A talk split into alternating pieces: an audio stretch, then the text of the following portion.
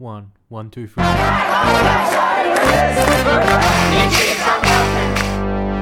Hello and welcome to the People Powered Green Left podcast, where we give a voice to the 99% and not the big corporations.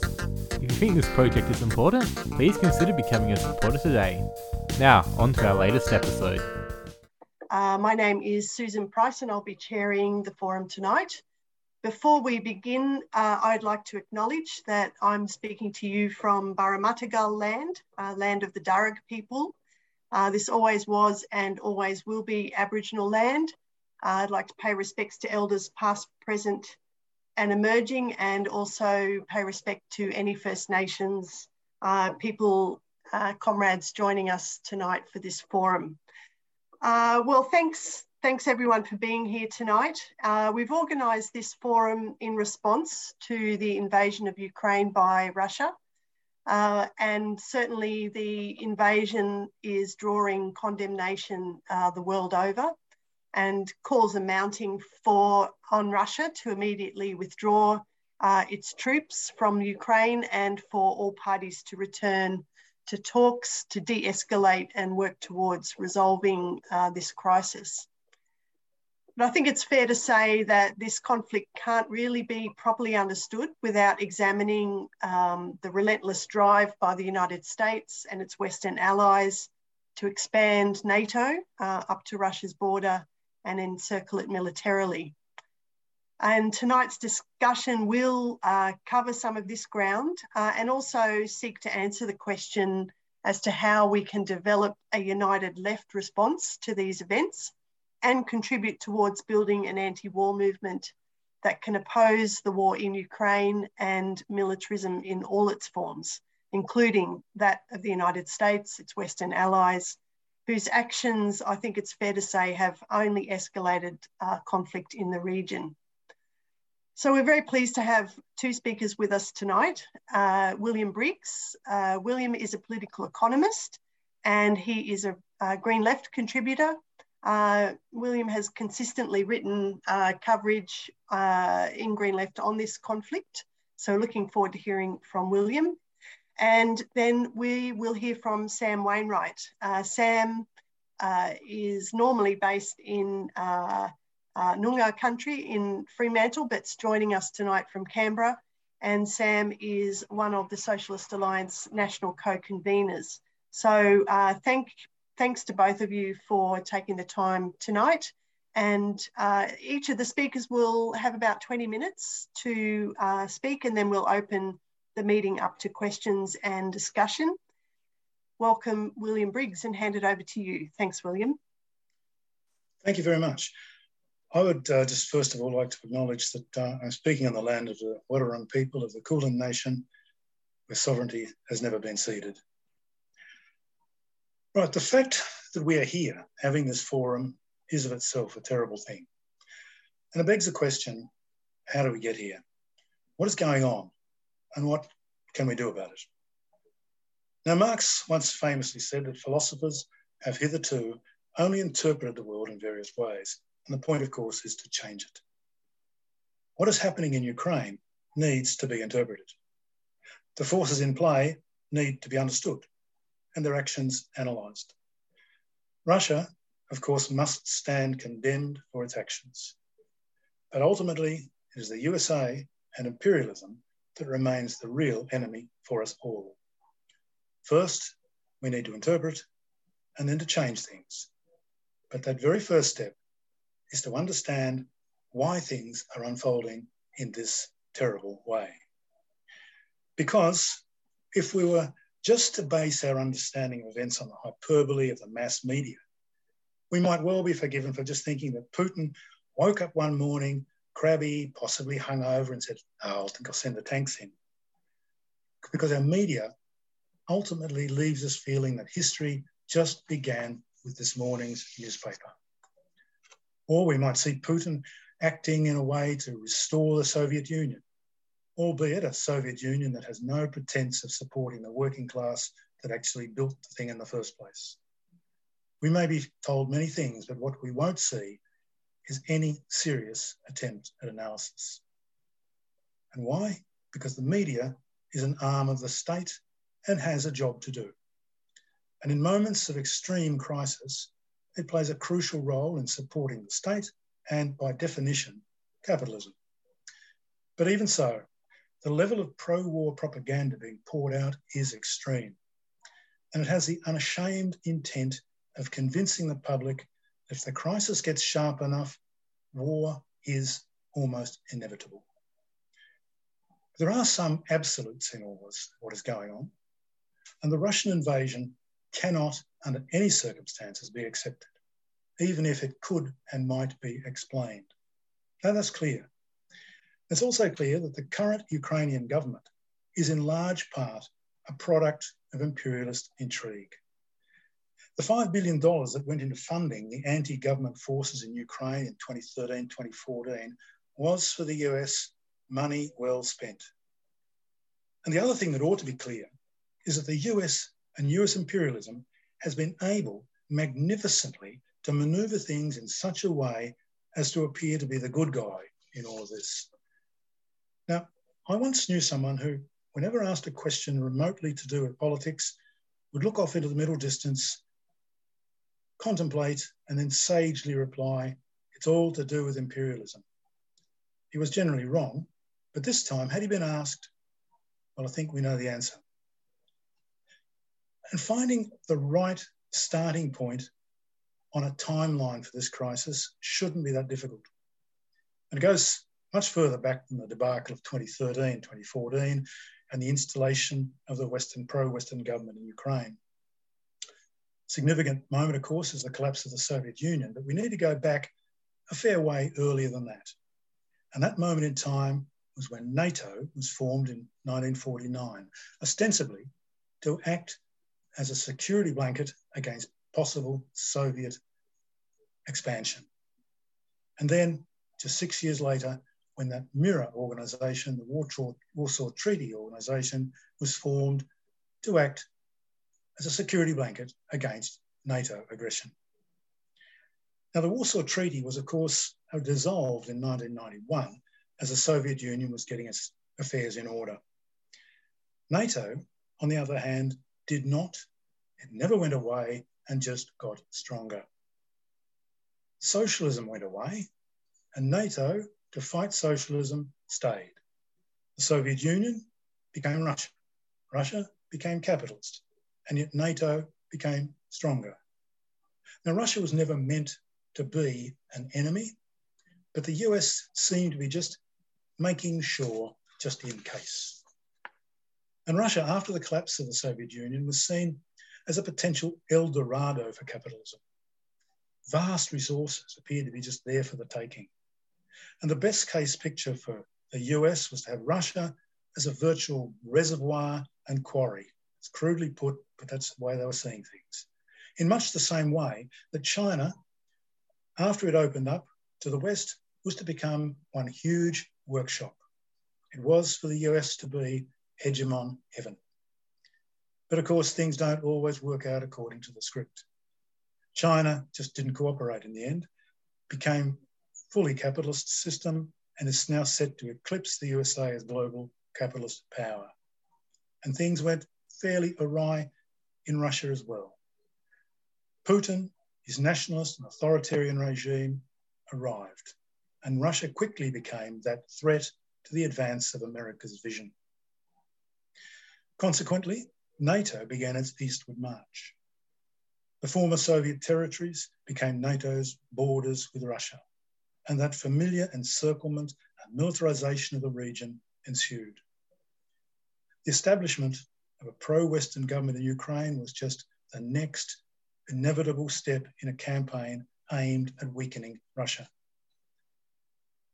And in the lead up to this conflict, this war, Russia made two fairly simple demands. One, that NATO forces would, re- would withdraw to the 1997 borders and that Ukraine would not become part of NATO. Now, this was not some bullying stance against a sovereign state, but it was simply a way of reminding the world of a deal that had been stitched up between the Soviet Union when it was crumbling and the United States.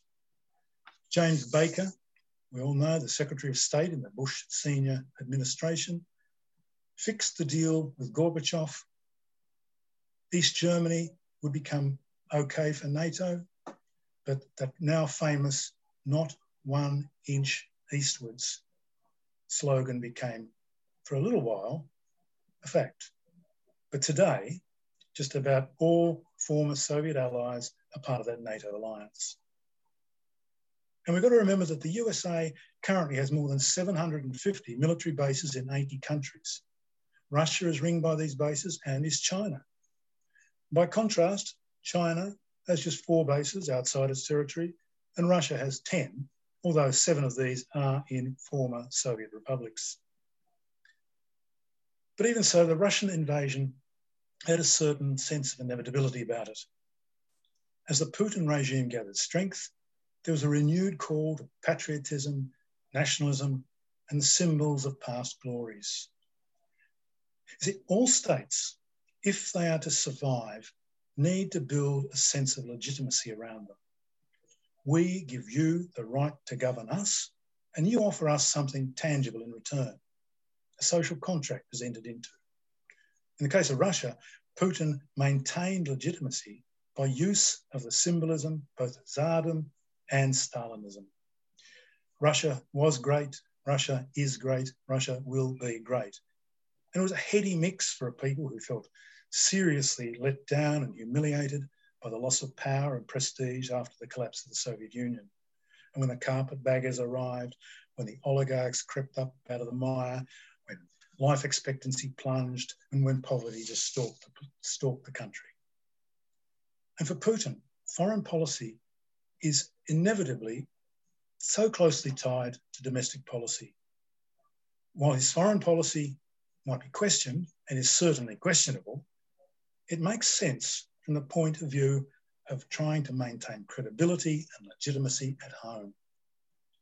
Whereas the US interprets foreign policy in a very way that is very different, not just different to Russia, but to everywhere else on earth. It began its rise when imperialism was at its peak, and it learned how to play the game.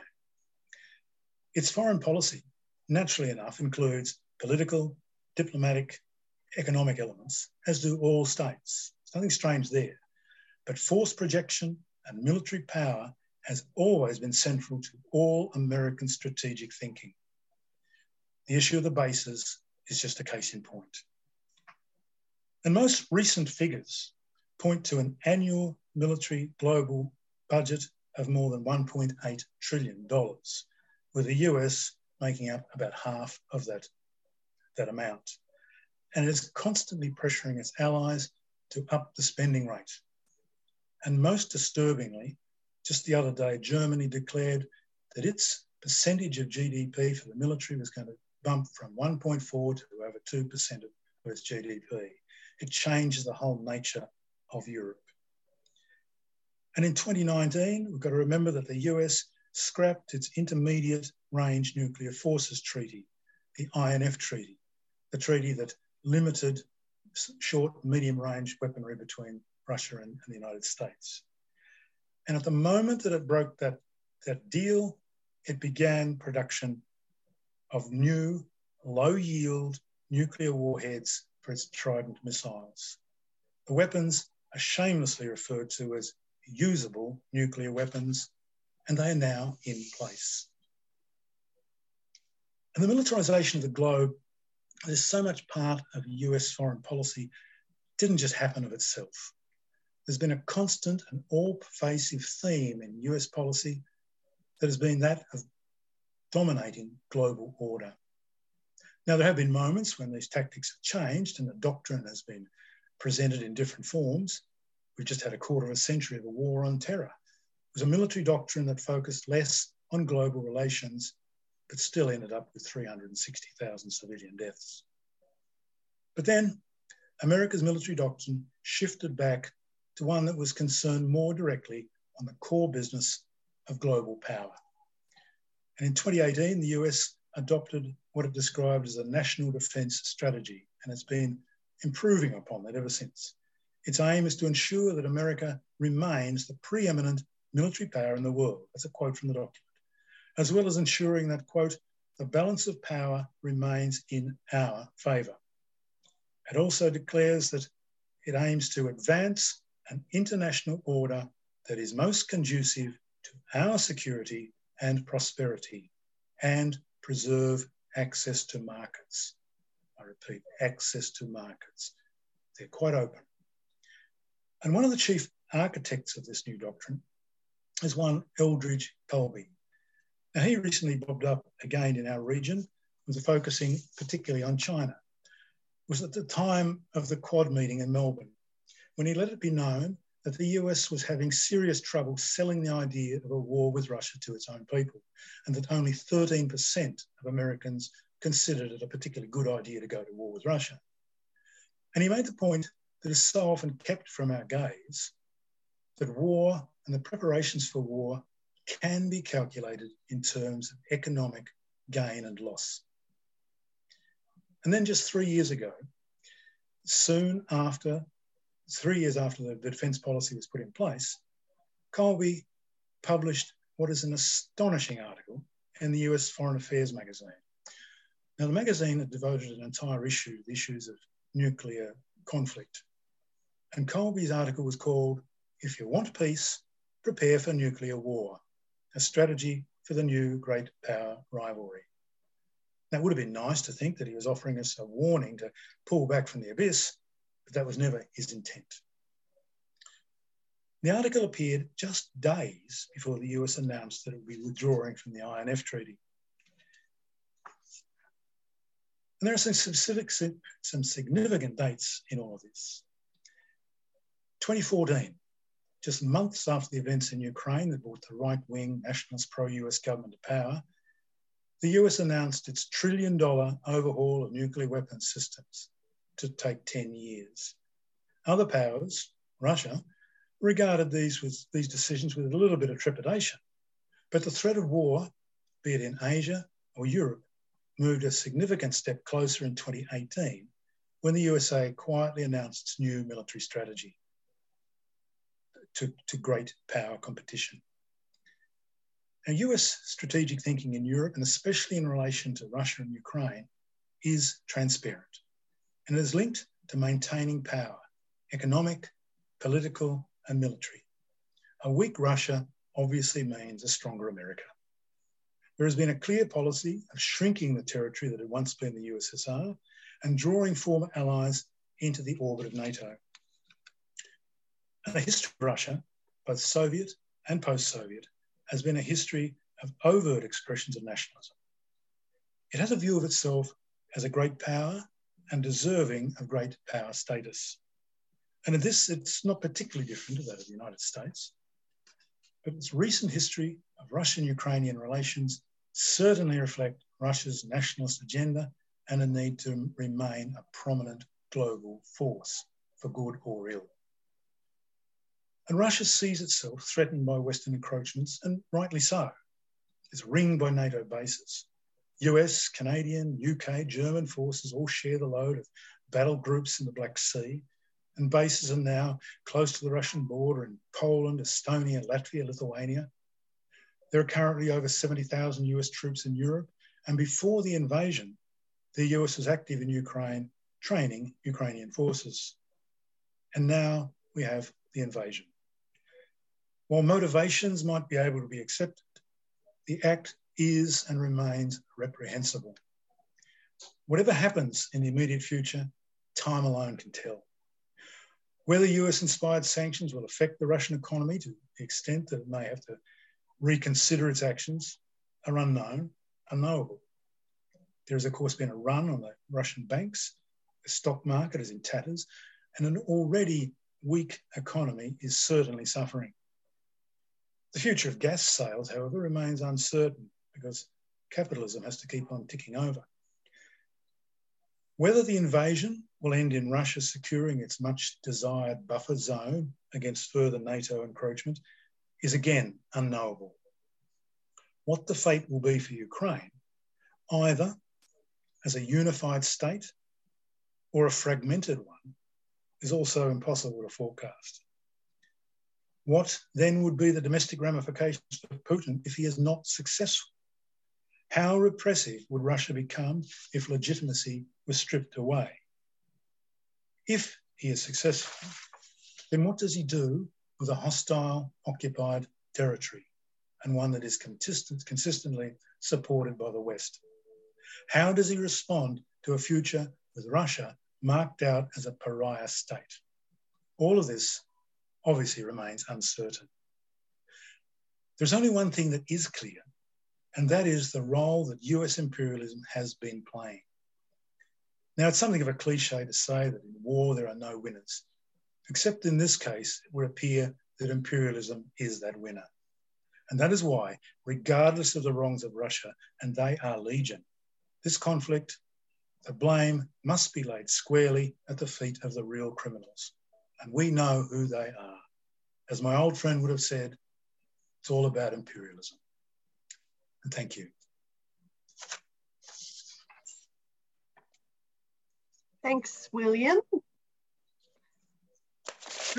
Talk and uh, welcome to anyone who joined us during uh, William's talk. Um, we're going to hand over now to Sam Wainwright. As I mentioned before, Sam is one of the national co-conveners of Socialist Alliance and Sam will uh, have 20 minutes to speak to us. So thanks, Sam, over to you. Thanks, uh, thanks very much, Susan. Thanks to William and thanks to everyone who's uh, watching this evening. All right, well, look, I won't pretend to be a particular expert on Ukrainian or Russian history, politics, and economics. I've taken it, followed it more closely than most probably do, uh, partly because of a family connection. My mum in law is from Odessa uh, in southwest Ukraine.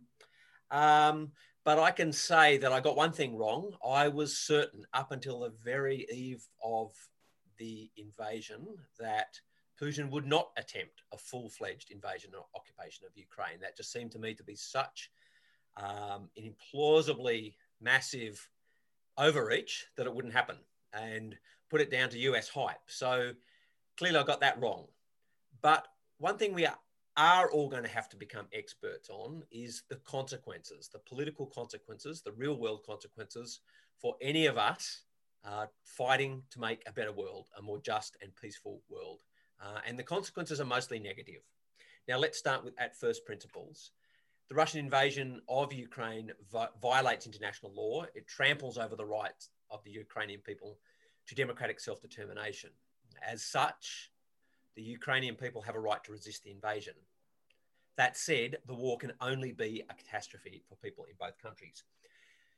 Now, in examining the background to this war, I want to do it by picking up four factors that are important for understanding the context of the invasion so that we don't just ascribe it to you know, Putin's madness or megalomania. Um, things that explain it, put in context, without tempering the fact that we have to condemn the invasion for what it is. Now, the first of those is Western hypocrisy and double standards. Now, I'm sure you've all got your own list of examples of those things. I'll just run, a run through one that I brainstormed on, on, on the back of an envelope this afternoon. So, we witness such grotesque spectacles as the fact that the very same countries that are now welcoming uh, refugees fleeing from Ukraine, like Poland and Hungary, were only last year literally beating and tear gassing refugees from Syria and Afghanistan trying to flee over the same borders. And more recently, we've seen uh, uh, students from, uh, from Africa uh, in Ukraine being denied um, being denied asylum acro across the borders into, in, into Poland and Hungary as well. Australia, US, and the UK, well, what have we got in common? The illegal invasion of Iraq that cost perhaps 1 million lives, utterly shattered Iraqi society and created the basis for the emergence of the Islamic, Islamic State. A whole string of US interventions um, across the globe, including invasions, destabilization, coup mongering, uh, sanctions, and many more. There's another hypocrisy too. That is that Western banks have been very happy to accept the billions of dollars from Russian oligarchs um, over the last two decades. Even after the devastating war in Chechnya, in which 80,000 civilians were killed. It didn't cause a ripple. And we should remember that when Russian oligarchs take their ill gotten fortunes and invest them in Swiss, British, and US banks, instead of investing them back in Russia, they're extracting wealth from Russian workers, keeping Russia relatively poor, a relatively poor and undeveloped country and actually making the West richer. Um, it's no wonder that Tory politicians, up until a week ago, were accepting donations from these very Russian oligarchs. The economic order in which we live is based upon the division between the wealthy industrialized world, with about 50% of the world's population, that suck wealth out of the poor, poorer countries of the former colonial world or global south. Um, and as we know, that world order is enforced with violence every single day of the week. So we're right to be furious with the sanctimonious hypocrisy of Western leaders. They have no problem with violence and, and destruction in U- Ukraine. What they are concerned about is their own economic and strategic interests. But none of that makes the Russian invasion right. Um, and that's that that that's a point we have to you know we can't we can't we can't dodge that reality. Um, the second one is you the second issue I want to briefly canvass is the nature of Ukrainian politics and society, because that's had a fair bit of airing in left wing circles as well. Now, of course, you, Ukraine has a pro capitalist government, but so does Russia and Australia. Now, it's certainly true that right wing nationalism is a problem in Ukraine, uh, and democratic space is compromised in Ukraine um, compared to Australia. Uh, while the genuinely sort of far right or fascist political parties only achieve about 2% of the vote in the election, uh, well, certainly in the last elections, uh, they do have armed militias, which gives them far more weight uh, in Ukrainian politics than they should have. There's also been the anti-communism laws, which basically ban, you know, even the words socialism or communism uh, being in um, political political organisation names, you know, ripping down of Soviet era statues, the restoration and glorification of, of Nazi collaborators, uh, particularly in the west of the country. However, it's wrong to jump ahead like Putin does, and some left wingers do, and so, to say that Nazi or fascist ideas are dominant or predominant uh, in Ukraine today. Uh, Zelensky, who won the presidential elections in 2019, is relatively moderate by Ukrainian standards, and he actually de- defeated the more right wing nationalist incumbent Poroshenko, who emerged out of the uh, Euromaidan uh, movement. At the same time, more right wing nationalist forces control the parliament, and they've blocked some of Zelensky's more progressive measures uh, and are also fiercely opposed to any kind of settlement compromise in the Donbass, which they uh, consider as a betrayal. The other important thing that's worth noting is that Zelensky actually won an overwhelming majority in the Russian speaking areas of the country in 2019. And Poroshenko only won uh, significant majority in the very far west of the country. So that underlies the fact that we have a slightly ludicrous situation in which Putin claims uh, claim, claims to be invading Ukraine to liberate Russian speakers from the president that they voted for. Uh, the only thing more ludicrous, in actual fact, is the idea that Putin, who bases his own political project on socially conservative right wing authoritarianism, is any sort of person to carry out a denazification process in Ukraine or anywhere. Now, there is a serious problem with right wing nationalism in Ukraine, but the one thing that will not solve it is a deeply unpopular Russian invasion. Uh, I think we can safely say that will only make things worse. The third factor is Russia as a counterweight to the United States in world affairs. Now, Russia functions as a political and military counterweight to the US influence, albeit not on the scale that the former Soviet Union did. And sometimes this is a good thing. For anyone who detests the trail of wars and destruction left by the US and its vassal states across the world, seeing the US getting a black eye every now and then can be appealing. And for left wing governments in Latin America being crushed by illegal US sanction regimes and the constant threat of invasion, Russian trade and military assistance is a lifeline. But once again, we have to remind ourselves that our enemy's enemy is not our friend. Uh, and the Ukrainian people's right to self determination can't be traded off um, for Russia's supposed place in the world. Fourth is this question of NATO expansionism, which William's already uh, looked at in some detail. So I'll try to be brief on this one. Now, as he said, the West clearly contradicted promises made in 1991 that the um, by expanding right up to, to Russia's borders. And I think even if Russia had a liberal capitalist democracy, the Russian establishment and the Russian people would still rightly perceive this as a threat. The US are the US and NATO are trying to hem Russia in, both militarily, but just as important economically. Uh, this is an extremely hostile posture and it has helped push the situation towards war. That was, and that was the main line that us left wingers were pushing before war broke out, because our, our, our primary job is to put the spotlight on the war, warmongers in our parliaments. Um, but that balance has, has, has clearly changed with, with, with the invasion. It's Putin that has chosen war at this time and place. And there's no way that you could uh, argue that, the, that there's an immediate threat to civilian lives in Russia that was so dire that it justified the death and destruction being unleashed in Ukraine as some kind of defensive measure. And contradictorily, of course, the invasion of Ukraine will actually boost the appeal of NATO in neighbouring countries and convince many people in them that they need to remain allied with the US military strategy, not just in Europe, but across the world. In, in fact, I would say that the invasion of Ukraine is the biggest propaganda gift to the US and NATO that you could possibly imagine. Uh, how much Putin, you know, was aware of that, I don't know. Well, it's often said that politics is concentrated economics and that war is an extension of economics. So, what are the economic drivers behind this conflict? And I say that understanding that uh, you know, political and military conflict doesn't isn't just a mechanical expression of, of economic tensions uh, or economic drivers, but it has that lying behind it. And to answer that question, we need to look at the nature of the Russian economy uh, and ask what is the Putin pro project and why is it in conflict with the West? So let's start with where Russia fits into the global economy. And that means starting with the restoration of capitalism in Russia. While the Soviet Union was never as high tech and as industrialized as the West, it did succeed in, in industrializing. And this achievement was significantly destroyed with the restoration of capitalism. Opened up to competition, branches of industry that were not as efficient as US, West European, or Japanese multinationals were either destroyed or absorbed by these competitors the industrial output of the former Soviet Union collapsed in just a few years to be about that of Belgium, which is just staggering. Those assets whose value were not completely destroyed and could turn a profit were privatized, hoovered up by opportunist scumbags, basically, often former senior Soviet bureaucrats um, who, who, turned themselves into the owners of these new capitalist um, conglomerates. This process of deindustrialization turned Russia and the other former Soviet republics into countries whose economies made them members of the so-called semi-periphery. Economies whose industrialization is similar to Brazil, Turkey, South Africa, or China. So wealthier and more industrialized than most countries of the so-called global south, but still nowhere near the really super high-tech wealthy countries of Western Europe, North America, Japan, and Australia.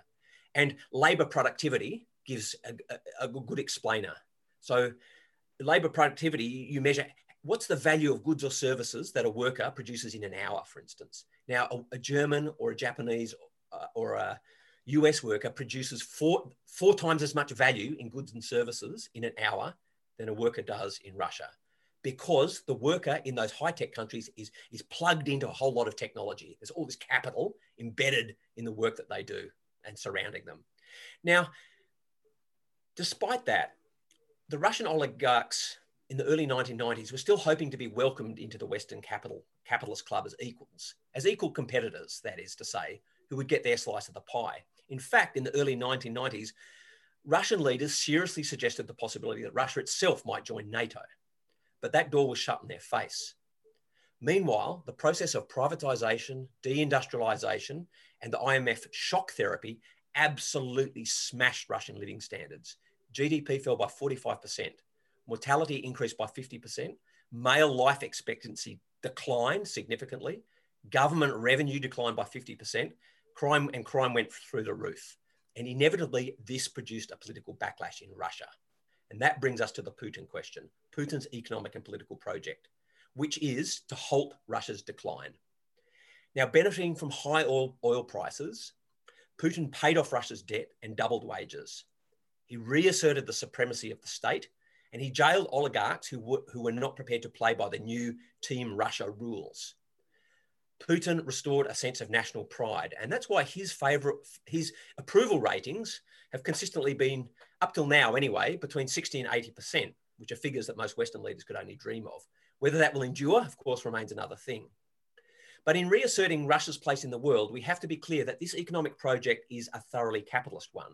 When commentators say that Putin is nostalgic for the Soviet Union, let's be clear. He is nostalgic for a strong centralized state, not for socialism in any form. And the economic project has meant defining the former Soviet republics and other adjoining countries as, as the rightful sphere of, for Russian capitalists to grow their base and to grow the Eurasian Union, which is, in a sort of sense, Russia's alternative to the European Union. This economic strategy has been accompanied by, by a military strategy, of course, as they all are, always are, just like the US does through NATO, AUKUS, or the Quad. Now, Russia doesn't have the economic or military power to project invasions all the way across the world like the US did in Iraq, but it does seek to push out of its encirclement by the US and its allies and to expand its zone of influence and to stop more former Soviet states falling into the US's economic and military framework. And in doing so, it's prepared to meddle in the affairs of its neighbours and sometimes for terrible effect. And so examples are propping up authoritarian pro-Russian governments in former Soviet republics like Belarus and Kazakhstan, uh, hiving off bits of Georgia when it can, uh, because of the fact that Georgia has gone into the in, in, into the Western orbit, um, or propping up the Assad dictatorship in Syria. That's why for Putin, Ukraine cannot be pulled into NATO or the EU. It belongs to Russia, and hence the insistence uh, the, the, the, crazy insistence that the Ukra Ukrainian nation doesn't even exist. Obviously, US capitalism doesn't accept this. Uh, from the point of view of the US capitalists, the US is the only capitalist power that is allowed to have zones of influence, and no one else can. Um, now, while we must absolutely reject the US attempts at aggressively encircling and containing China and Russia, uh, this is warmongering, make no doubt about it. We shouldn't have any, any particular sympathy for the Putin project either. You know, Russia may not be an imperialist power in the way that we understand Russia's place in the world economy, but Putin certainly has imperial ambitions for Russian capitalism, expansionist ambitions for imperialist capitalism. And there's nothing, there's nothing remotely progressive or socialist or anti-imperialist about this in and of itself. Now, I want to briefly recap the negative consequences of Russia's invasion beyond the immediate um, loss of life and destruction. So, one, it will boost the appeal of NATO in neighbouring countries and justify militarism. In fact, Germany, uh, the German parliament has just announced that it's, going to nearly double its military expenditure. And that, I believe, was with the support of the SPD and Greens. Two, it makes it easier for the US and its allies to hypocritically pose as defenders of international law while they continue to unleash violence on parts of the world outside the gaze of Western media. Three, it will actually fuel far right wing nationalism everywhere Western Europe, Eastern Europe, Ukraine, Russia. Just imagine being a socialist in an Eastern European country right now, doing the right thing, holding the line, and arguing against nationalism, NATO, increased military spending, and Russophobia. Four, Putin has given the biggest propaganda gift to US imperialism imaginable, imaginable as I mentioned before. Um, and this is going to make it hard for the left for some time. Five, any hope Russia's capitalists had of growing their share of the pie may be blocked by sanctions, which will actually affect Russian workers the most, uh, potentially smashing their living standards without necessarily weakening Putin's grip on power. And the sanctions imposed on Iraq in 1991 are a bit of a pointer. Uh, people will remember that those sanctions imposed by the United States caused, caused the death of 200,000 children. And yet, Iraqi people were just so exhausted surviving to, to organize a protest movement against, against the dictatorship. Okay, all this is quite grim, but we have to face reality in, in the face um, in order to chart a way forward. I think one of the really inspiring things is the Russian peace movement. It's, it's inspiring breadth and spread. Um, it's really important for our side. I can't stress this enough. It's really important for the cause of peace and justice in the world that, that, it's, that the Russian people call Putin to account on their own terms because consider two non mutually exclusive and rather depressing alternatives. One could be that Ukraine ends up being split into two with a right wing nationalist pro NATO controlled rump, perhaps with Zelensky squeezed out because he's not right wing enough in the West, and a Kremlin controlled puppet regime in the east and south of the country. Two, and these things aren't mutually exclusive, a broken and broke Russia getting sucked back into a triumphalist Western imperialist hegemony ruled by pro Western comprador oligarchs prepared to play a subordinate role to Berlin, Washington, and London, while the US has a free hand to continue its wars everywhere else in the world. they are real possibilities. In Australia, our job is to show our solidarity to Ukraine without wavering from our opposition to the militarism of our own rulers. I think that means campaigning to end Australia's participation in AUKUS, the Quad, and ANZUS, and ending the $100 billion submarine deal. We will be up against a real security propaganda scare campaign. Uh, we already have the coalition uh, trying to beat the, the khaki election drum in this country. So it's, it's, it's, it might be a hard row to hoe at first, but that's just what we have to do. Um, it was, you know, it was harder in the midst of the Cold War. So that's just what people who are serious about trying to create a better world have to do.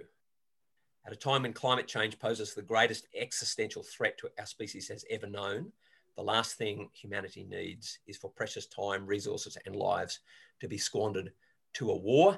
Uh, we need to seek to understand and act. Thank you. Thank you, Sam. And uh, thanks to both our speakers, William and Sam, for some fascinating and detailed talks. And I think puts us on, on a good path to a to our discussion, um, which we're about to move into. Um, now, I would just like to, before we open up for discussion and while uh, our participants are having a bit of a think about what you'd like to say um, or questions you'd like to ask. Um, now, in order to, to participate in the discussion, please put your name in the chat box uh, and I'll uh, endeavour to um, call on uh, everyone who wants to ask a question or make a brief comment uh, during the remaining time. Um, but we will have to limit contributions to a maximum of three minutes. Um, but I'd suggest that you not take three minutes if you don't need to. Uh, and I'll certainly give you the wind up um, when time's up and talk over the top of you. so be prepared for that. Um, and uh, yeah, so put your name in the chat box, limit contributions to three minutes. And I'll just make a couple of announcements um, just while we're waiting on some uh, speakers in the chat box, uh, just to say that uh, along with Green Left, um, Socialist Alliance is the other co-host of this forum. Uh, if you would like to find out more about the Alliance or if you'd like to participate uh, in socialism or Marxism discussions that the Alliance organises uh, or receive um, the Alliance's activist calendar, um, a link is going to be put in the chat box um, which you can click on to stay in touch. And uh, there it is. Um, and uh, just to say that uh, the Alliance is going to be standing uh, candidates uh, in several states in the upcoming federal election. So in Victoria, Western Australia, New South Wales and Queensland. Uh, if you live in any of those states and are keen to be involved, um, please get in touch. and the other uh, co-host is Green Left, and I'm actually um, the international editor of Green Left. Um, if you haven't already visited Green Left's uh, website, I would encourage you to do so. We produce uh, also a, a, weekly hard copy magazine um, and publish daily on uh, the web and in social media. And we also host a weekly Green Left radio show on community radio 3CR in Melbourne, uh, as well as uh, hosting some regular podcasts. Uh, you can become a Green Left supporter. Um, we have a, a monthly plan uh, which starts at $5 a month. And I think someone's going to pop a link in the chat box for how you can find out more and become a supporter of Green Left, uh, which um, if you have a look at our website, you'll see that our coverage of the Ukraine Russia crisis um, has been second to none uh, in the English language, English speaking world. Uh, and um, just to say finally, before we take our first question, that there is a global uh, week of action against war that's been called by Code Pink in the United States in conjunction with the Campaign for Nuclear Disarmament, Stop the War UK, and other anti war and peace organisations. And in Sydney, um, and a number of countries actually, there will be uh, rallies happening this weekend. And on Sunday, March the 6th, in Sydney, if you'd like to come out and raise your voice against the war, um, you can do so uh, at one o'clock, I believe. Um, the rally starts at Sydney Town Hall um, on Sunday. And in Newcastle um, at 2 p.m. At, in Civic Park. And in Melbourne, uh, the rally won't be until the 12th of March. So you can come out on the 12th at 12 p.m. at the State Library to raise your voice against the war. Uh, okay, so I might make a couple of more announcements towards the end, but um, I think we do have a question now from Dave Bell. So over to you, Dave. In looking at the facts relating to this matter, I came across a, a piece in uh, John Menadue's blog, um, and uh, he makes the he. There's an article there by um, um, what's his name? Um, uh, Kevin. He's an ex um, um, diplomat. And he makes the point that um, part of the picture of what has been going on in the Ukraine is that um, the more, some of the more lunatic elements in the Nazified uh, uh, group of people that uh, have a great deal of influence in that country have, have more recently been receiving very heavy cannon, which is capable of uh, quite devastating attacks. And uh, the town or city of Donetsk has been bombarded incessantly for some time, leaving to a number of, well, many people in that uh, Russian speaking area to find refuge in Russia itself, just to get out of the joint because uh, of this incessant bombardment. So, just my issue is uh, it's all very well to say, well, don't do anything, and we can demonize people like Putin.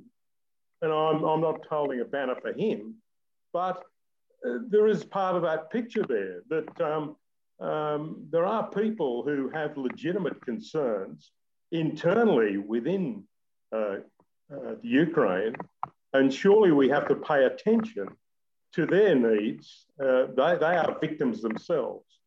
And uh, I don't altogether go uh, along with the idea that somehow you suffer totally uh, intolerable attacks on your, on your people, on, on your life, and do nothing about it. Uh, ironically, it may be that Putin, for his own reasons, obviously, is responding to that. He probably has to respond to that uh, attack on these people.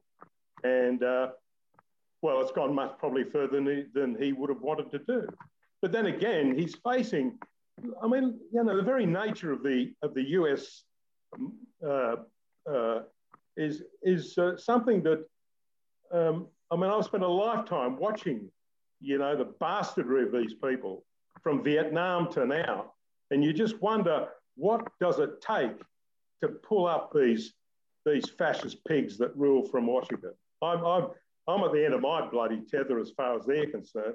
And, and I have, and the way they've treated people like Julian Assange, they, they protect their war criminals, they attack the right of people to, in fact, find out the truth. And uh, I just think we've got to, uh, um, you know, be far, far more savagely critical of these people. Good That's on you, it. Dave. Thank you. Right on time. Um, what I might do is just take another question or two and then have um, William and Sam respond if that's okay, um, just to keep things moving along. Um, now, Will, uh, I'd like to invite Will to ask a question next. Over to you, Will. Yes, um, thank you. Hello. So I just um I just wanted to mainly ask like first of all, can I can I see this um, recording and like play it back for for later viewing? Yes, it will. It is um, being well. The discussion, no, but the talks, yes, they're being uh, live streamed on YouTube, so the video will be available to uh, watch and share uh, following this forum. Okay, thanks. And um, another thing as well is like what what is it specifically that we are protesting against? Like, um, obviously like I'm really anti-war myself. So are we pro- protesting against like war itself and um, like in favor of Ukraine, or is it is it something else like um, imperialism or something like that? Okay, thanks, Will. Um, not sure what city you're in, but um, the, the two uh, events that I referred to in the announcement um, both have demands attached to them. So certainly the one in Sydney is uh, no to war, uh, troops, Russian troops out of the Ukraine and no to NATO expansion uh, is my recollection of the demands there. But I'd perhaps someone could share those um, events up on the chat box and you can have a look at the one that relates to where you happen to live. Okay, yeah, thanks. Thanks for that, Will. Um, now, I've got a few more people who've indicated. I'm just going to now take, uh, take May, who has a quick comment reflection, and then I'll hand it back to William and Sam for responses. Thanks, May. Uh, thank you, both speakers. It's absolutely fantastic um, speech. Uh, I'm one of the people who did live in the Soviet Union era for years. Um, I lived in the Ukraine. I've got friends Russian in the Ukraine. Um, just again to to to to um, reinforce no justification to war at all. Uh, I went back to the Ukraine after nearly 20 years, and the change was really big. What really, really was sad for me is to see that, yes, the Soviet monument, the war monument, were totally, completely neglected. And there is something that's called the, um, well, in Russian is Vechny Ogon, which is um, the uh, lifetime or whatever uh, fire that, that's been uh, left there to remind the world of the Second World War actually in, in the Ukraine, this uh, this file was not going. That it has been put uh, put out, and it was really really sad. So there were big changes. There were big changes saying that that was not justified the invasion. And the second thing, from me being from the Middle East myself and living the Lebanese war back then, and seeing all what's happening as well in the area between Iran and, and Hezbollah and Lebanon and coming and going and the negotiation and we do this, we do that. And of course, American are involved. My big question would be, would have, is there any possibility that America is going to sacrifice the Ukraine for what can Russia give America in the Middle East? Thanks, May. Uh, I'll uh, hand it back to William first, if you'd like to respond to Dave or May's points. Yeah, thanks. Um, in fact, the the three questioners or commenters, um, they they fused rather nicely. In fact, um, David's comment and question about, particularly, I suppose he's talking about the Azov battalion, the arming of the uh, the extreme elements, the bombardment of Donetsk and so on, really does highlight the fact that wrong is on both sides. That to take an arbitrary side is a real mistake. And that the fact that it also plays up the idea that the media is so powerful in all of this. You've really got to poke around and dig about to find out that even handed monstrosity that is going on. Uh, but it is going on, and um, how the media are actually controlling not so much the debate, because there's no debate going on. They're just really informing people as what is right to think and we will think the appropriate way. So David's contribution there is, is really significant. It sort of feeds into what Will was talking about, how the protest movement here, who are we protesting about? What is it all about? Well, clearly it is about the general idea of protesting about war, and also specifically about the real war mongers here. And the real war mongers at the end of the day, as I said earlier, the blame needs to be sheeted home to the US. Because without their behaviours, without their policies, without their foreign policies, without their domination, these issues wouldn't really have been able to flower. And finally, May, um, it's really is a fascinating idea. The idea that she brought through, uh, having spent time, lived in the Soviet Union, knows people on both sides of those borders. And for so long, those people on both sides of those borders were saw themselves as just being one people, they were Soviets. Um, and the, the, the, hideous symbolism that she spoke of, of the extinguishment of that flame, um, I have actually seen that flame and it was astonishing. I didn't know that that had happened. And that is, if in any other way, a great and gross symbolism of what this whole thing is all about. So thanks to you three. Over to you, Sam. All right. Yeah. Look, first, just to the the big question that um, that Dave posed is, speaking of the U.S. military hegemonic juggernaut, um, you know, what's going to stop these bastards, or something to that effect. I mean, it's going to have to be the only thing that's ever stopped them in the past. Um, it's going to be, it's going to need a mass peace movement uh, and genuine anti-imperialist struggle um, in the south, in the global south, and in solidarity with it in the north. Um, and you know we should remind ourselves that um, the Western powers aren't too fussed about um, whether Russia is democratic or not, despite their um, pretenses on that score. If if Russia were pursuing an economic policy that was independent of the West, but was also democratic, they would be even more hostile to Russia. Just remember, just remember how hostile they were back in 1917. So that's you know that's that that's that's the world we're in. On this question of the situation in the Donbass, look, I'm not going to pretend to be a real expert on it. My, everything I've read suggests that since the the signing of the the second Minsk Accords, that there was pretty consistent breaches of ceasefire um, across the line of control from both sides.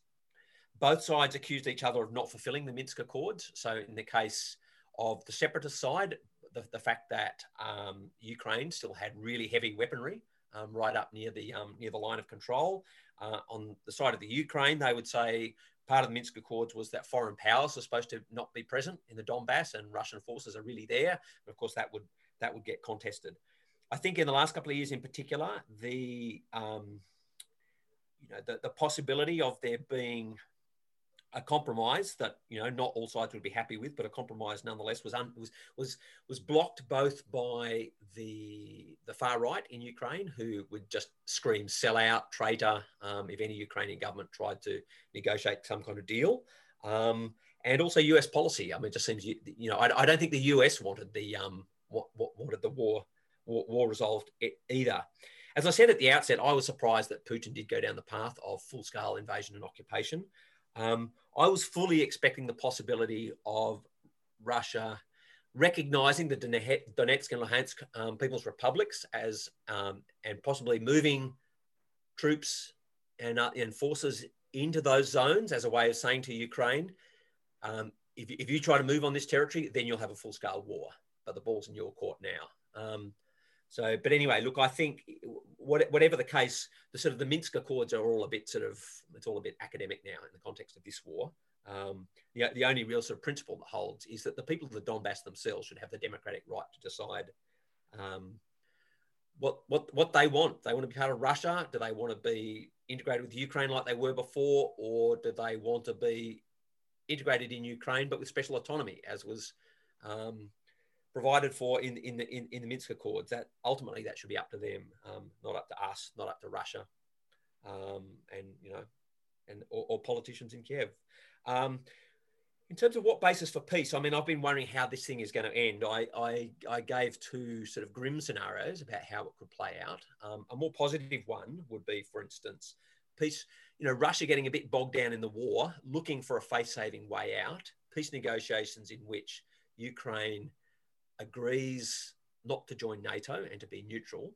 Um, but I think you know Zelensky is going to need a payoff for that as well, um, and I think that's um, from what I can, you know, my reading of it. That's why Zelensky has um, yesterday or the day before um, made a big show of you know this is our EU um, application form, you know, because um, getting EU membership and EU money in return for saying to Russia, yes, look, we won't join NATO, we'll be neutral, that would be a pretty good that would be a pretty good outcome for for for Zelensky, I would have thought. But is the EU prepared to bankroll that? Um, I've no idea. Um, I know Dick's on the Dick Nichols is on the call list, the Green Left correspondent in, in Europe. He might be able to offer a view on that one. Perfect segue, Sam.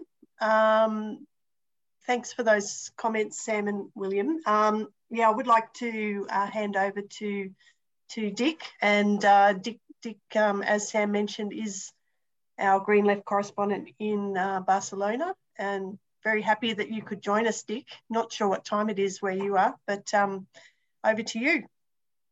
Sunny winter morning here in Barcelona. Uh, not a very sunny political scene though. Uh, what I, I, just want to report on a demonstration we had here yesterday, which which dramatizes the problems that we're discussing about the aims of the peace movement and what's the, what are the what are we calling for? What is the move? Should the movement be calling for? Because we've got here in Barcelona a permanent vigil by the Ukrainian community, which is quite large in Catalonia, 25,000 people. Uh, and of course, the understandably, what they're calling for is that uh, arms be sent to help resist the Russian invasion, which I personally support. Um, this has been a big debate on the on the European left, as reported in the latest article, which you can imagine. Uh, but when you've got a 100 meter long, 100 kilometer long uh, set of Russian tanks heading towards Kiev, you can understand why that's the demand of the of the Ukrainians here. Uh, the Ukrainian committee, uh, community here is not right wing. There's no uh, evidence that I can see of, you know, Azov detached, Azov battalion style people in it. It's just a, a very ordinary community of people uh, looking to make a living, send their money back home to the Ukraine. And basically the response here is that all the young men not all, but a very large number of the young men tried to get back to the Ukraine to participate in the resistance. And that's what people are talking about.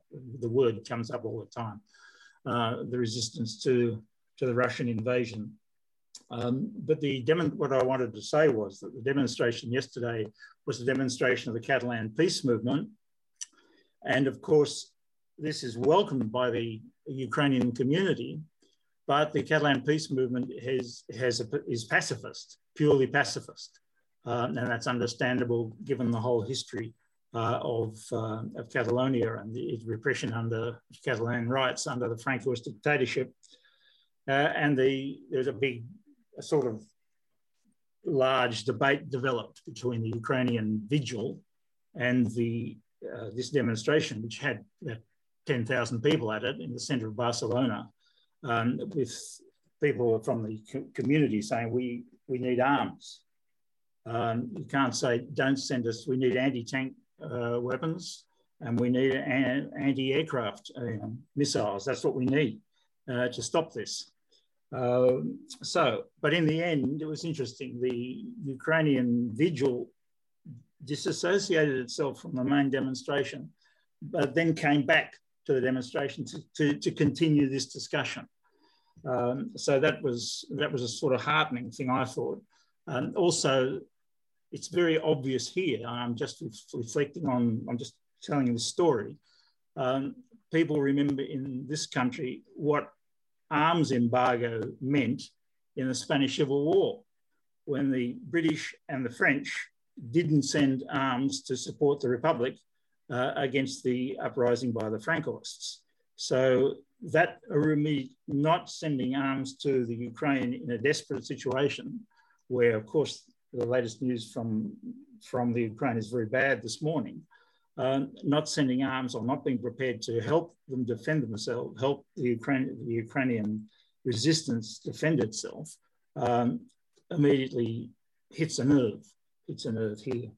Um, I think that it's one thing we have to keep in mind in all of this discussion uh, is that this is going to, this will be won in the long run by the growth of the pacifist movement, the peace movement in the East, and in the west of Europe.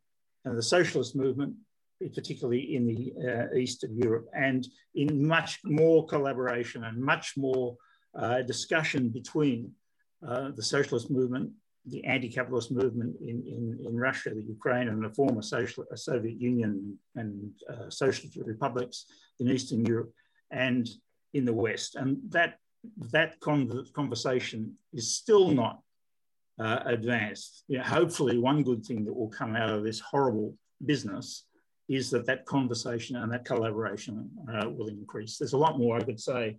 Um, I'll just say one last thing, which is we can say NATO is, you know, is you know part of the well, NATO is the Euro-Atlantic imperialism. That's what it's an attempt to do. It's an attempt by the Americans to control Europe, also to make sure there's no independent Euro European imperialism that de develops. Um, that is not felt by the majority of people in Eastern Europe, including a lot of socialists, to be the threat that we identify as, as being uh, to, as militarism and as a threat to world peace. That's the big problem. That's a big conversation that has to be had. That's it.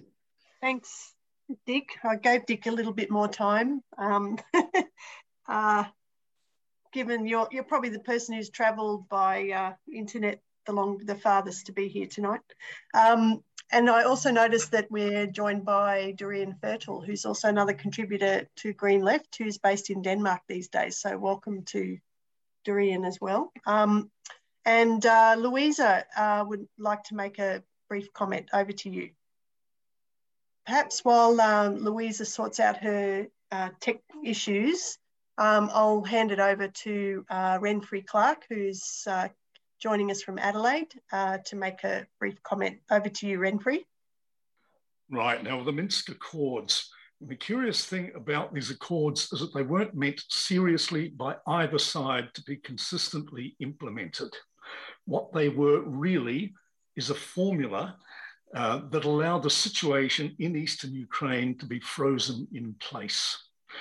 And what's that meant? Well, what that's meant for the past nearly eight years is um, there's been consistent violations. Um, who's been violating it more? According to the um, Organization for Security and Cooperation in Europe, um, some years ago, um, it was mainly the Ukrainian side that were letting fly at the, uh, at the republics and certainly there are plenty of accounts, if you know where to look for them, that show um, apartment corpus, um, apartment blocks in, uh, uh, in Donetsk, you know, with gaping shell holes in the, in the side of them.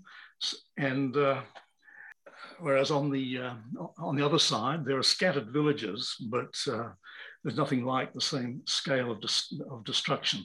So um, the degree of violation on the Ukrainian side hasn't been accurately reported in the West. As I said, you really have to have to know where to look in order to find that. What's the end game likely to be? As, as Dick was saying, it could well involve a deal involving uh, European Union membership, or at least the proposal of that um, by the Ukrainians. Now, how likely is that actually to eventuate? Um, we have to consider the kind of trouble that the European Union has had with Greece. Um, Greece has a quarter of the population of Ukraine, and Ukraine is very much poorer than Greece. Uh, GDP per capita in Ukraine, in fact, is about on a par with that of Guatemala. So that's how poor the place is that's an awfully big, um, a big load to digest on the part of the, of, uh, of the European Union. And I'm very skeptical that actually come at that. Uh, the cost would be astronomical. Let's think about what the European Union is. It's um, an attempt to create this imperialist aggregate there in Europe on a scale comparable to the United States uh, it involves ingesting countries like Romania and Bulgaria that are were very poor at the, at the beginning of the process. And they've, they've been very, very costly. There have been lots of disruptions and uh, a lot of problems. What would happen if the EU actually were allowed into Europe, if everything there was granted, if there were uh, complete freedom of access by Ukrainian citizens to, to Europe, you would have literally millions of people heading to the West. In my opinion, the European countries are not prepared to wear that. Um, there would be very considerable problems, and, uh, and they're certainly going to hesitate. What's the response been from the Russian? Sorry, Renfrey, I'm just uh, conscious that you've gone over your three minutes. Um, okay. I just, uh, we've just got a couple more people on the call list, but um, could you just make some final wrapping up comments and then we'll, we'll move to the next speaker? Okay, I just wanted to say a little bit about the European, the, uh, the Russian left. Uh, very divided, obviously the Communist Party with Putin, um, the far left tendencies generally opposed to the war and even prepared to say so, even though the consequences of that are pretty dire. The smaller of the two large union federations, the not the Putin one, the other one, has come out with a reasonably good but very cautious statement against the war. That's an indication of the feeling within the working class, and it's a promising beginning. Thanks, Renfrey. Okay, now Louisa, do you want to have another try and see if your mic's working now? Can you hear me now? Yes. Can you hear great. me? Yes. Okay. Yep.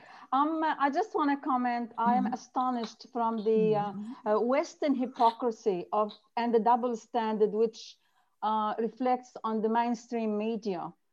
Um, um, now, when when uh, when they were reporting about the attack on Iraq and Afghanistan, and, um, and how they turned blind eyes on Israelis' illegal settlement and um, how they're giving the Israel the green light to continue the longest military occupation in the world in the world history, and no one say anything. So that's I was really astonished and shocked. That's all I want to say. Thank you. Thank you. Thanks so much, Louisa. Now we've got uh, Helen, and then we'll uh, hand back over to um, Sam and William for responses. So over to you, Helen. Um, yeah, it's it's a lot more complicated than I thought. Um, it's very interesting, but I, I just wondered, um, what is the role of fossil fuels in all of this? Like, uh, you know, Ukraine is supposed to be high in oil and natural gas and things like that. It's also an economic, um, it's also an agricultural center for food production and things like that. What, like, are there any dodgy deals going on um, in terms of Ukraine's assets? Um, I guess anyone can answer that. Do any of the speakers?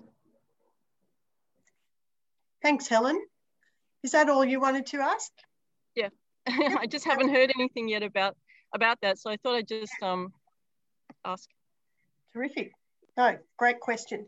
All right. Well, we'll we'll hand back to our speakers. We've also got a uh, few more questions popping up in the chat box, so we should have time for some more questions. Um, uh, William, would you like to respond first? Very, very briefly. Um, I take on board the things that Dick was saying. But it seems, I mean, fortunately, I suppose, I'm not going to be the one who's going to be out there trying to turn people's focus into a movement that is going to hopefully stop war. And it's an immediate struggle. To talk in terms of arming the Ukrainians and find ways of putting weapons into the hands of the people, I don't think I might be wrong, but I don't think they need to work terribly difficult. It's very difficult to find ways for them to do that. I think the entire Western um, imperialist structure is doing that fairly nicely. I mean, our own government here have just promised millions and millions of dollars of what they hideously call lethal aid. Um, this is not a one-off just from Australia. I mean, uh, the whole whole deal is is just seems to be sort of bristling with with uh, with, with potential to to destroy people, to um, to build a movement while promoting war is, I think, pretty negative, and particularly when when um, when Dick was seemed to be putting together in the same basket um, the positive nature of the pacifist movement, along with the socialists and all the rest. Now, how are you going to sell arming people to a pacifist movement? Um, it's a little bit, little bit puzzling to me. But then again, I'm not in Barcelona, but so I'll leave it, leave Dick's with there. Um, Renfrey's um, contribution was was very interesting, very interesting indeed, and uh, he needed more than these three minutes that he didn't quite get. Um, the idea of the Minsk Accords and the uh, the violations, and the fact that the predominant number of violations would seem to be coming from the Ukrainian side against those the separatists in Donbass and Luhansk is, I think, fairly significant, and particularly given the state of our manipulated media, um, which again is really what Louisa was all about.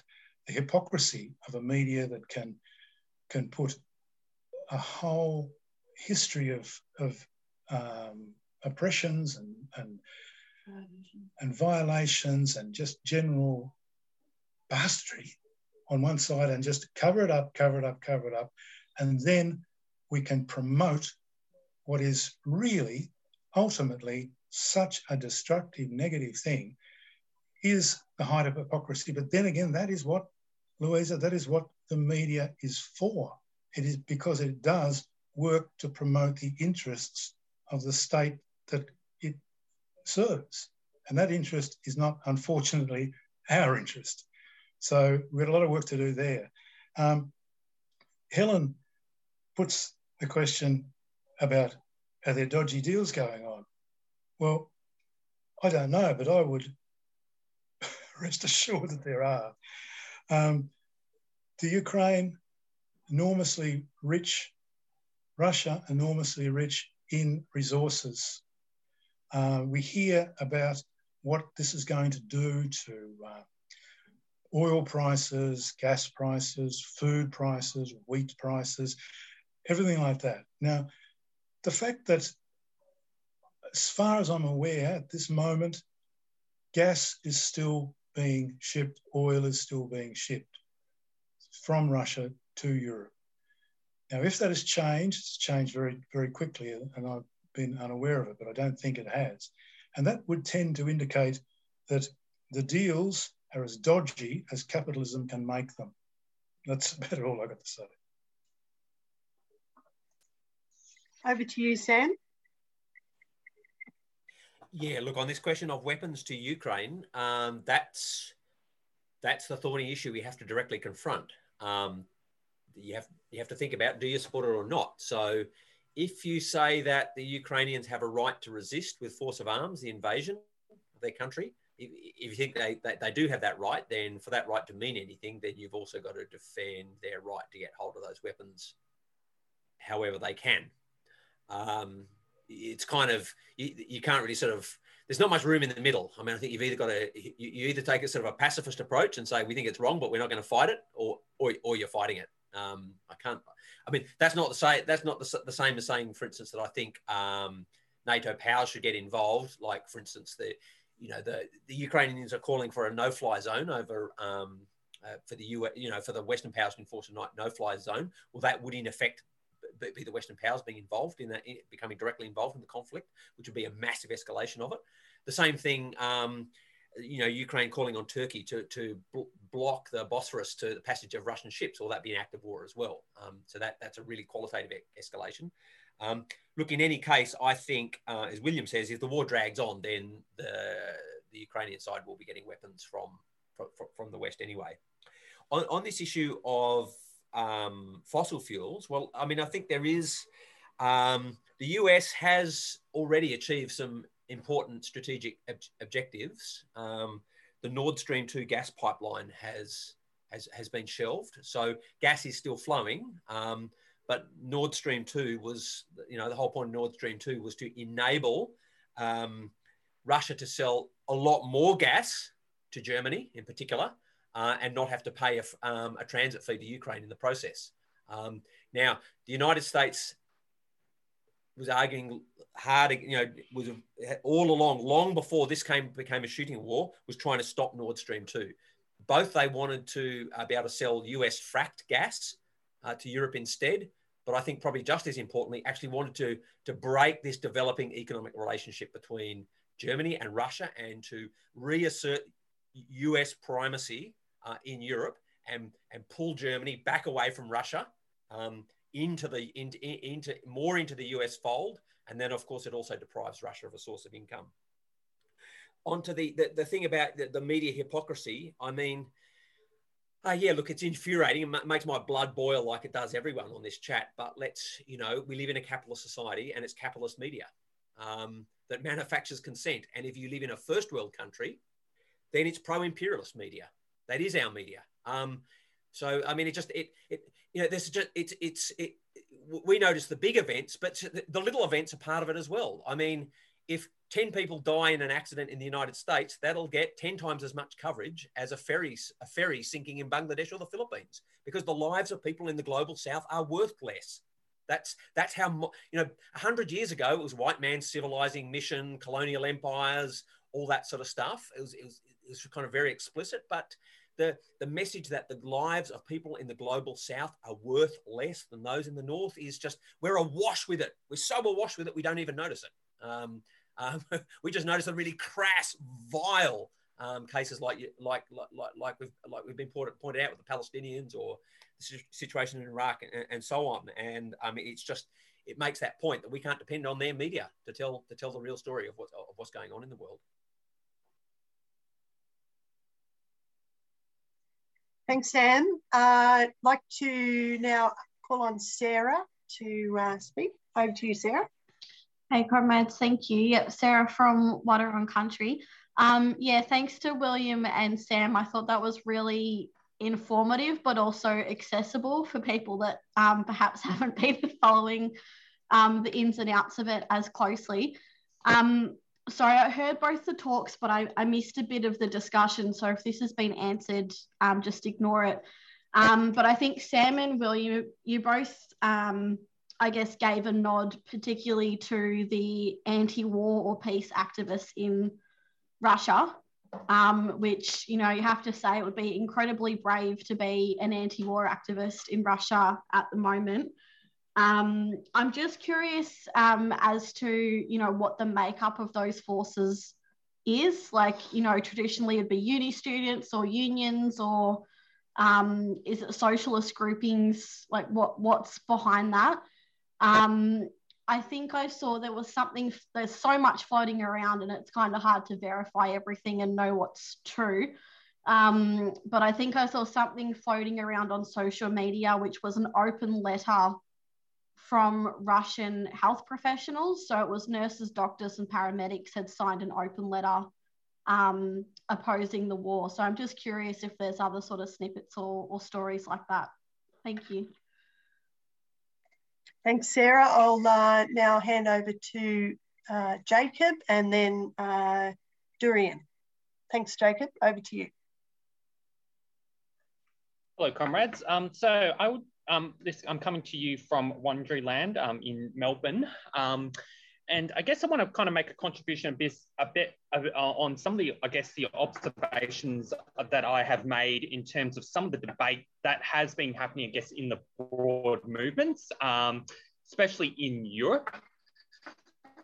Um, and I guess it's quite clear to me that one of the terms of responsibility of the left in the Western country is that we cannot actually concede. It's actually, we cannot concede the question of we do in terms of when we rally against the war on, on in, in um, Ukraine, because at the end of the day, uh, the liberal establishment is very happy for just people just simply just protest and condemn Russia. Uh, and then at the same time, what they're using is they're using the pretense of this Russian invasion to basically raise the case for more militarism, more increased war, um, war funding, etc. Um, and of course, we even, thanks to the actions of um, Russia, um, now we have a situation where uh, Sweden and Finland are now considering NATO membership. And I think this reflects a very kind of dangerous sort of development, especially in the context of the fact that, you know, I have to acknowledge that in, in the context of Australia, the anti-weak stage. But I think the thing is, this is actually the opportunity that we can take to actually rebuild the anti-war movement because at the end of the day, there's clearly thousands of people being um, horrified by uh, Russians' invasion of war. They're not all, not all of them are complete, uh, 100% convinced of the liberal kind of imperialist sort of line. And really, it's up to really to the left to put forward that alternative vision um, and actually put forward a, a, program that actually does actually advocate for peace and doesn't just go um, behind the sort of liberal establishment because you know there are a number of you know left intellectuals who are coming behind it. And i guess the other issue um, which is i guess the issue i think of russian phobia and of course it offers a, a, kind of prelude to what could potentially happen. And of course this concerns me a bit as someone of a chinese background this kind of basically you're kind of seeing this sort of move towards authoritarianism from western governments where you have this like for example in italy there was a situation where, in response to this invasion, uh, a university decided to ban the teaching of Dostoevsky, uh, a classic Russian author, just because of his association with Russia. They eventually backpedaled um, because of the decision, uh, because of the backlash. But it's like this is the kind of ridiculous kind of things that we're seeing quite regularly in the in the Western media, and it's basically trying to sort of create this sort of um, phobia and chauvinism against uh, you know, against the Russian community and um, in who happen to live in Western countries, and basically trying to paint this sort of image that you know anything that's tarred with that relates to Russia is you know evil and has to be defeated. And and in fact, I can think we can see the same thing going to happen in against China if a if a war situation ever develops in that context. Um, so I'll finish there because it's time to wrap up. Thanks, Jacob. Uh, over to you, Dorian. Uh, comrades, greetings from a sunny uh, spring morning in Denmark. Uh, maybe it's because we're, we're, closer to the war in Ukraine and it's warmer here. Um, uh, just a couple of quick points on the thing about the EU membership. The European Parliament uh, voted for a resolution two days ago, uh, which accepted the application from Ukraine for preliminary, so the application to join. So they haven't let them join, but the application process has begun. So they're formally an ex- accession country, and this is an attempt to sort of bring them within the the um, the broad ambit of the EU, and it's a statement of uh, of intent. Uh, it's very unlikely that Ukraine will ever join the EU. They, they're simply not going to meet the criteria, the Copenhagen criteria for joining. But it's a political statement um, designed to say this is our turf. And in fact, the president of the European Commission, Ursula von der Leyen, who used to be the German defense minister, uh, said, they belong to us. And this sentence was included in the resolution as well and was endorsed despite an attempt by the left group to remove it. Um, so very possessive, very aggressive, very triumphalist language used by her, by the foreign affairs spokesperson for the EU, um, and in the context of Germany rearming in a way that has not been seen since World War II and taking an aggressive international military stance, the situation is, at least where I'm sitting, feeling like it's uh, escalating quite quite quickly, and could go beyond that much faster. At, at, at, with the, the, smallest of, of pretexts, the, the, you know, a show of strength gone wrong, and something could could could switch. Uh, and in this context, while we should first and foremost put the blame for this at the feet of Putin and Russia, um, acknowledging the historical context and reinforcing that and raising it at every at every turn because we're not allowed to talk about history anymore. But it's Putin that invaded Ukraine um, in this way in in this in this week, and we should con- condemn that. Um, who arms the Ukrainians now, and who calls for that arming? To me, doesn't sit so comfortably that the left in NATO countries in Europe is doing that. Um, certainly, they should get weapons. Certainly, they have weapons. They've rearmed significantly since 2014. But we have a situation now where NATO countries across Europe are sending weapons as governments, as states, to Ukraine. Um, they're not putting boots on the ground, but the, the, the, there's a line of differentiation. But how, where you read that depends upon your intent. And if Putin uh, intends to read it as an escalation by uh, NATO countries, he could, very well could. One of the things discussed was potentially sending fighter jets. There's been a rollback from that claim, but that that's the ideas in the mix now. And with the disinformation war that's going on, the, the propaganda war, the, the risk of, of something like this crossing a line is just where I'm sitting concerning. Uh, iodine tablets are selling out in Denmark at the moment. People are maybe it's a little bit over the top, but people are genuinely concerned that we could be heading down that path. And the the language coming from from Brussels, the language coming from Washington, is not setting anyone's uh, hearts at ease here. And the, the focus on peace, the focus on anti-war, I think needs to be at the heart of what we're we as a left call for. Um, calling for the right of the Ukrainian people to resist, yes, but calling for weapons, I'm yet to be convinced that we should be the ones making that call. Maybe we should, but I'm I, am i am yet to have an argument that actually flips me over to to, to, to doing that. Um, at least from a country that I'm sitting in, where there's also talk about US troops setting up a base here and being a forward, um, you know, a, a, forward station for, for US imperialism and NATO imperialism in, in, in Europe. Um, this is part of what's uh, escalated the situation in the first place, and we don't want to be contributing to that while also campaigning for peace. So, just wanted to mention a couple of those those issues and the concerns from this perspective, where I'm where I'm sitting, and yeah, have a good talk. Thanks, Dorian. Um, okay, I'll hand back to uh, William and Sam now uh, for some comments, and depending on how things, uh, where we're at after they finish speaking, we'll we may wrap up there um, unless there's any final questions. So over to you, William. Yeah, um, first, as far as my comment to Sarah is my abject apologies. I'm not an expert in what's going on on the ground with protest movements in Russia. I would imagine, just on previous history of anti Putin movements in Russia, it would certainly draw those forces who have traditionally been anti Putin, anti authoritarian, anti right into that struggle. Uh, and courageous they must be because the track record of, of the way Putin has handled protests has been pretty pretty awful. Your comment also, Sarah, about working class activism, um, health workers and so on becoming involved, is encouraging and shouldn't be surprising because I know it sounds like a cliche, but we're talking about ultimately a class struggle that's going on and it is developing. And peace becomes, in this case, struggle for peace becomes an element of that class, class struggle. So, of course, workers who are involved in the well-being of ordinary people on the street, health workers would in all conscience, would have to be involved in such campaigns.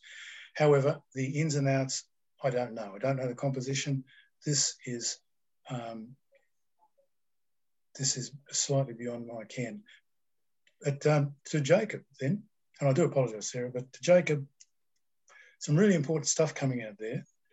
Um, in particularly, particularly the idea of how, in this case, the Russophobia becomes a cover for a growing authoritarianism.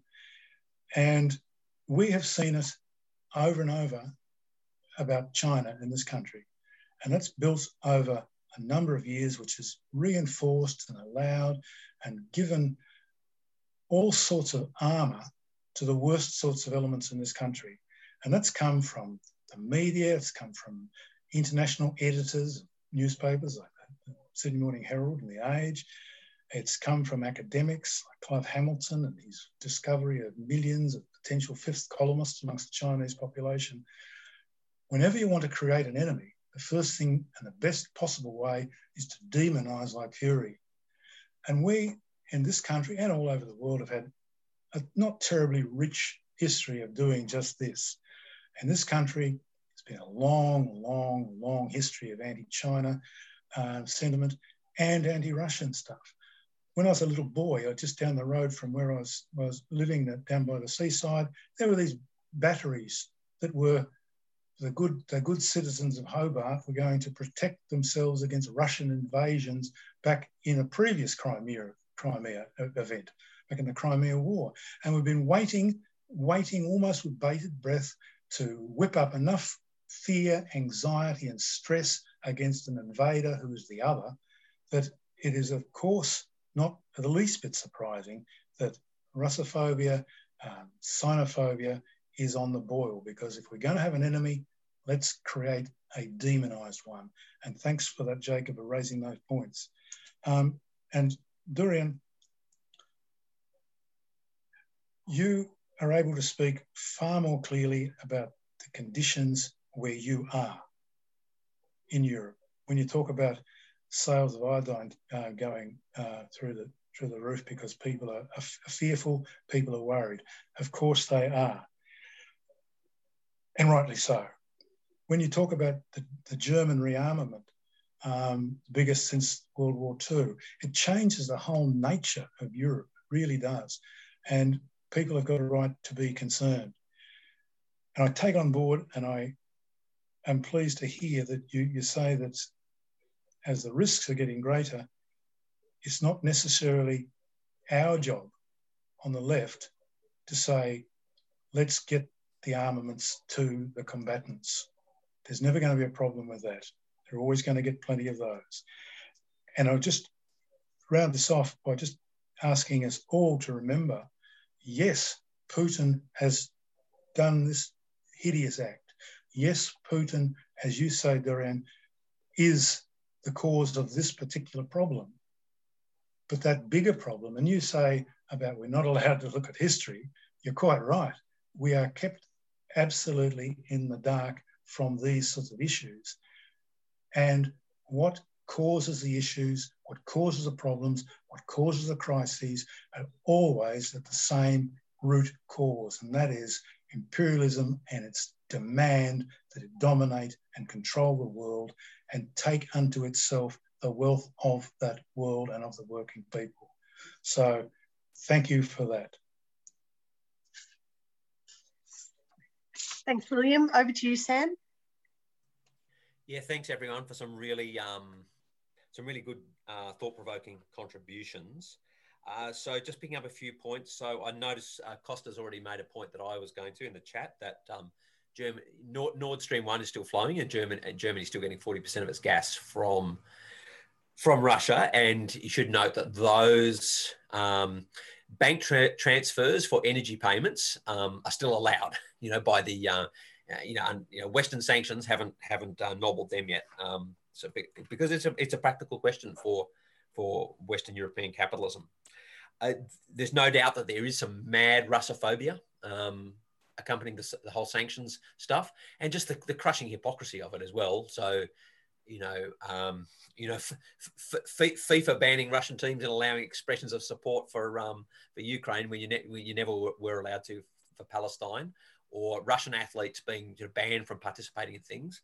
Um, when of course uh, Australian, British, and American athletes were never ba- banned from anything um, because of the invasion of Iraq. And I mean that serves as a reminder to us that it's it's only the imperialists get to impose sanctions, nobody else. Um, that's that that's the way they work. And I think we should be very clear that sanctions that hurt um, ordinary working Russian people are ones we should be against because sanctions sanctions aren't a soft aren't a soft form of war. They are war. Um, I mentioned in my presentation the the lives that were lost because of sanctions imposed on Iraq. So I think I think the peace movement that we're trying to build needs to be very clear about that as well. Um, it was interesting to hear Dorian's uh, mentioning the the EU thing. I mean, it it strikes me that the the EU is throwing Ukraine a bone um, without actually really sort of promising anything. And that, I mean, in time, that could actually that could actually mark out a weakness in the Western position as well, um, because you know I'm sure they're very happy for Ukraine to be a military thorn in the side of Russia, but are they prepared to um, give Ukrainians a Western standard of living? Well, they're they're not. So that's that that that's their contradiction. So they've got contradictions as well. Final thing I was going to say is, um, although I think the Ukrainians have a right to resist the invasion, I think our peace movement does definitely need to raise the demands of uh, negotiations and de-escalation. Um, all wars end in negotiations, and the sooner this one ends in negotiations, the better. Thanks, Sam. Uh, I think we've got a final question from Nico, uh, and then we might wrap things up. So, Nico? Yeah, hi. Um, I'm just asking about, with all the um, Global Day of Action stuff, about a petition, and thanks for the link to um, the um, Code Pink one. The, the, Stop the War Coalition UK has one, but it's a paper one. Question I want to ask um, is if we adopt the Code Pink one, because it is good to have some sort of action at these rallies. We're having one in Newcastle. Who should we address it to? You know, the, the, the, the, demand is that Russia withdraw and that no expansion of NATO, but who should it be addressed to? That's a very pragmatic question. Thanks, Nico. Um, I think uh, certainly that's something that could be that could be discussed um, over the coming days. I mean, I think the way that the anti-war protests have come together, uh, certainly in Sydney, has been through reviving some networks that um, uh, have just literally just come together in the past couple of days to call a protest. So, um, so that that might explain why there's sort of no official, you know, anti-war Australian anti-war movement petition uh, that's made an appearance um, at the moment. So I think probably, you know, a, a, call on the Australian government to to take some international leadership around pushing for talks and de-escalation would certainly, um, and around the question of accepting Ukrainian refugees and expanding Australia's humanitarian intake to allow that to happen so that it's not at the expense of other refugees who are trying to enter Australia would certainly be two points that uh, could be included on that, um, uh, on such a petition. But yeah, most likely it, it's something that uh, that it, within the Newcastle peace movement that I know you're you're based up there, uh, you know, could have a discussion about if if um, if if something could perhaps come out from the movement itself. Um, otherwise, I'm sure members of Socialist Alliance uh, can have a discussion offline about um, producing some kind of petition uh, nationally that uh, that could be used in different cities. They're just some points off the top of my head. Um, I don't know if others want to add any further points. Um, there may well be other points that that also could be raised uh, within a petition, in addition to the general express expression of opposition and condemnation of the uh, the invasion and um, NATO expansionism that has really escalated um, things to where they're at, um, where we find ourselves today. So I hope that hope that response is helpful to you. Okay, well we might uh, wrap it up there unless um, uh, William or Sam want to make any final comments. I, I sort of took your last set of comments as fairly fairly much final wrap up. So just uh, like everyone to, to join me in uh, a virtual applause to our speakers um, and to just remind you again that um, there is an anti-war protest happening this weekend in Sydney, 1 p.m. at Sydney Town Hall and in Newcastle on Sunday as well uh, at 2 p.m. Uh, in Civic Park. And for those of you who are close by or living in Melbourne, uh, next weekend, Saturday, the 12th of March, 12 p.m. at the State Library. And I'm sure other cities and centres will hopefully join the list of um, actions. Oh, Canberra's got one, thanks Reese, um, on Friday from 5 to 6 p.m. Uh, in Canberra, assuming that's probably at Civic. Um, uh, so yes, and Green Left will certainly endeavour to promote uh, all of those anti-war protests uh, happening via our social media and website. Uh, big thanks again to our speakers. Uh, special thanks to Dick Nichols and Dorian for both joining us from, from Europe. it was really good to have your insights. Um, and please stay in touch. Please do become a supporter of Green Left if you're not one already uh, and make use of the links that have been shared in the chat. um, to find out more information about Socialist Alliance. Thanks everyone. Stay safe. And those of you affected, affected by the flood emergency, please stay high and dry um, and look forward to seeing you at our next event. I hope you got a lot out of this episode. To continue producing shows like this, we need your support. Consider becoming a supporter for $5 a month, sharing this show on social media, and submitting your own stories. You can do all this at our website, greenleft.org.au.